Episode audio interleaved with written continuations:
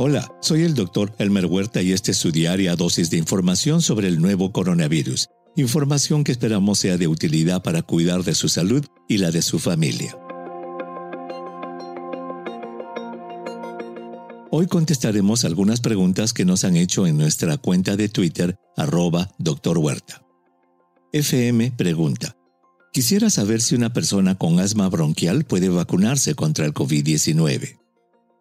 Hola FM. Pues claro que sí. No existe ninguna contraindicación para que una persona con asma bronquial se vacune. Más bien, debo recordarte que algunas personas con asma pueden complicarse si se enferman de COVID-19. Chico pregunta, tenemos un caso de COVID-19 en mi hogar. ¿Cómo debemos manejar la enfermedad en casa? Excelente pregunta, chico. Lo primero es que le avisen al médico de cabecera que su paciente está enfermo. Luego, si es posible, se debe comprobar la enfermedad con una prueba molecular. Si esta no es posible, hay que asumir que es COVID-19.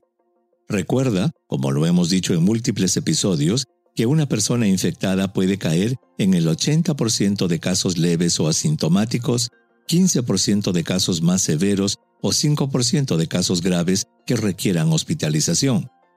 El paciente debe aislarse en su habitación y toda la familia debe usar cubrebocas. La observación de los síntomas es muy importante y puede usar medicamentos sintomáticos para la fiebre y el dolor, pero debe evitar automedicarse con antibióticos, cortisonas u otros medicamentos que requieran una receta médica. Compren un oxímetro de pulso y asegúrense de que la saturación de oxígeno esté siempre por encima del 95% si viven al nivel del mar. Si la saturación disminuye por debajo del 95%, deben llamar inmediatamente al médico, pues es posible que el paciente esté desarrollando neumonía, que es la complicación más frecuente. Stephanie pregunta, ¿es cierto que la vacuna china contra el COVID-19 que se está usando en Colombia puede causar reacciones en personas alérgicas a las sulfas? Hola Stephanie, no hemos podido encontrar ninguna evidencia de que eso sea cierto. Sería aconsejable que hablen con su médico, por favor. Raúl pregunta, ¿debe una mujer de 86 años, diabética e hipertensa vacunarse contra COVID-19? Por supuesto que sí, Raúl. Eso porque una señora con esas características tiene un alto riesgo de complicarse si desarrolla COVID-19 y las vacunas previenen la enfermedad grave que los pueda llevar al hospital. Rodolfo pregunta, ¿qué tan certera es la prueba de antígenos para descubrir el coronavirus? La prueba de antígenos es una buena prueba para descubrir al nuevo coronavirus en las secreciones nasales o de la garganta y su positividad es mucho mayor si la persona tiene síntomas de COVID-19. Si la prueba de antígenos es negativa en una persona con síntomas, debe hacerse una prueba molecular PCR de confirmación. Gochita pregunta, mi madre es hipertensa, inestable y diabética. Después de haber tenido COVID-19 hace siete meses, usa oxígeno domiciliario en las noches. ¿Debería vacunarse? Hola Gochita. De primera impresión diría que sí. Sin embargo, la única persona que sabe exactamente la condición de tu madre es el médico tratante, por lo que te ruego que le hagas la misma pregunta. Cuando las personas están muy enfermas, los efectos secundarios de la vacuna pueden ser contraproducentes. Deberes pregunta. Entré a una casa donde había una persona con COVID-19. Estuve con mascarilla y estuve menos de cinco minutos. Podría haberme contagiado por los ojos. Hola deberes. Si bien es cierto que todo es posible en medicina, la probabilidad de que eso ocurra es muy lejana. Tendría que haber existido una altísima carga de virus en el aire, que la habitación haya estado completamente cerrada y sin ventilación para que en tan corto tiempo eso pueda haber sucedido. Carlos pregunta, tengo 82 años y padezco del síndrome de Stevens-Johnson. ¿Podría vacunarme contra COVID-19? Hola Carlos. Como sabes, el Stevens Johnson es una forma de alergia muy severa que si en tu caso se produjo después de una inyección intramuscular, eso contraindica el uso de las vacunas de Pfizer y Moderna. Te ruego que hables con tu médico personal para que clarifique. G-Man pregunta, ¿Qué hay sobre la colchicina, una medicina que se dijo podía usarse para tratar el COVID-19? Hola G-Man.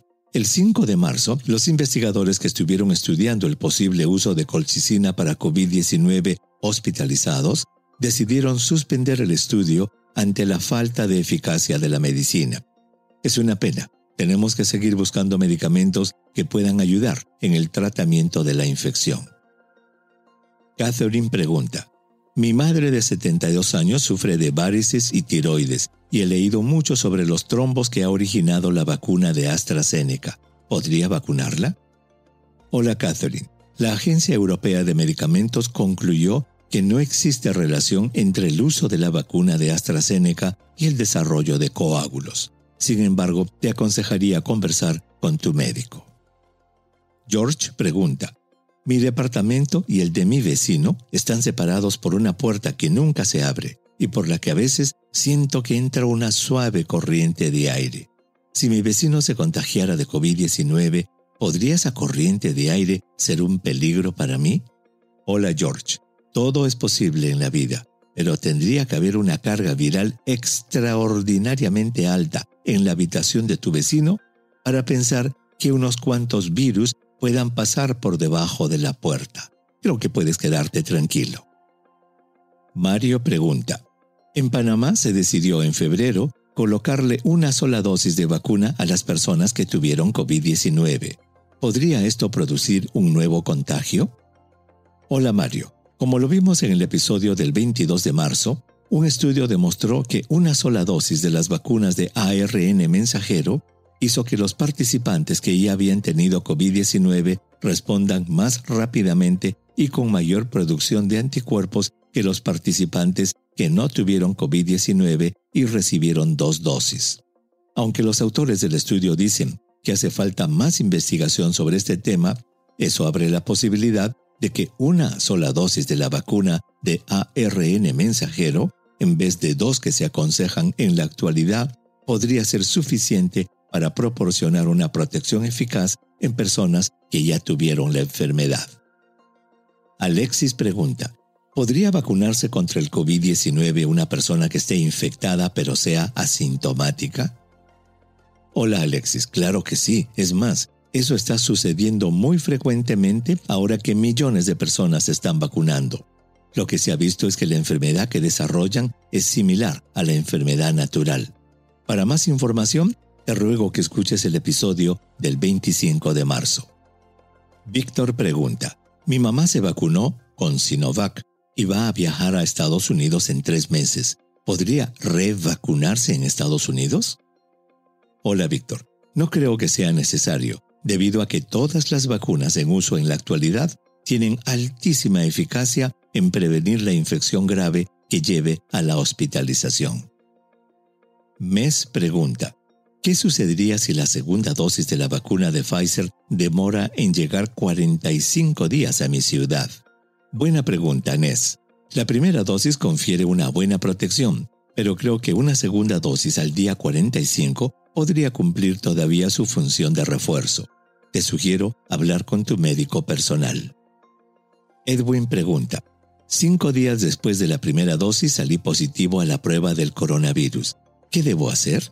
Hola Edwin, existe la posibilidad de que te hayas vacunado ya infectado o que te hayas infectado al día siguiente. En todo caso, espera a que pases la enfermedad y después del día 14 puedes recibir la segunda dosis.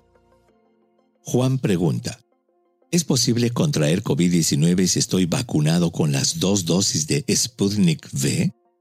Excelente pregunta Juan. Claro que sí. Con cualquier vacuna es posible aún que una persona completamente vacunada pueda infectarse y desarrollar COVID-19. Como lo vimos en el episodio del 25 de marzo, para la vacuna de Pfizer BioNTech se ha calculado que el 0.05% de vacunados pueden aún desarrollar COVID-19. Envíeme sus preguntas por Twitter. Intentaremos responderlas en nuestros próximos episodios. Pueden encontrarme en arroba Dr. Huerta. Y ya ve que las respondemos. Y si cree que este podcast es útil, ayude a otros a encontrarlo calificándolo y revisándolo en su aplicación de podcast favorita. Volveremos mañana, así que asegúrese de suscribirse para obtener el último episodio en su cuenta. Y para obtener la información más actualizada, siempre puede dirigirse a cnnespañol.com. Gracias por su atención. Chao.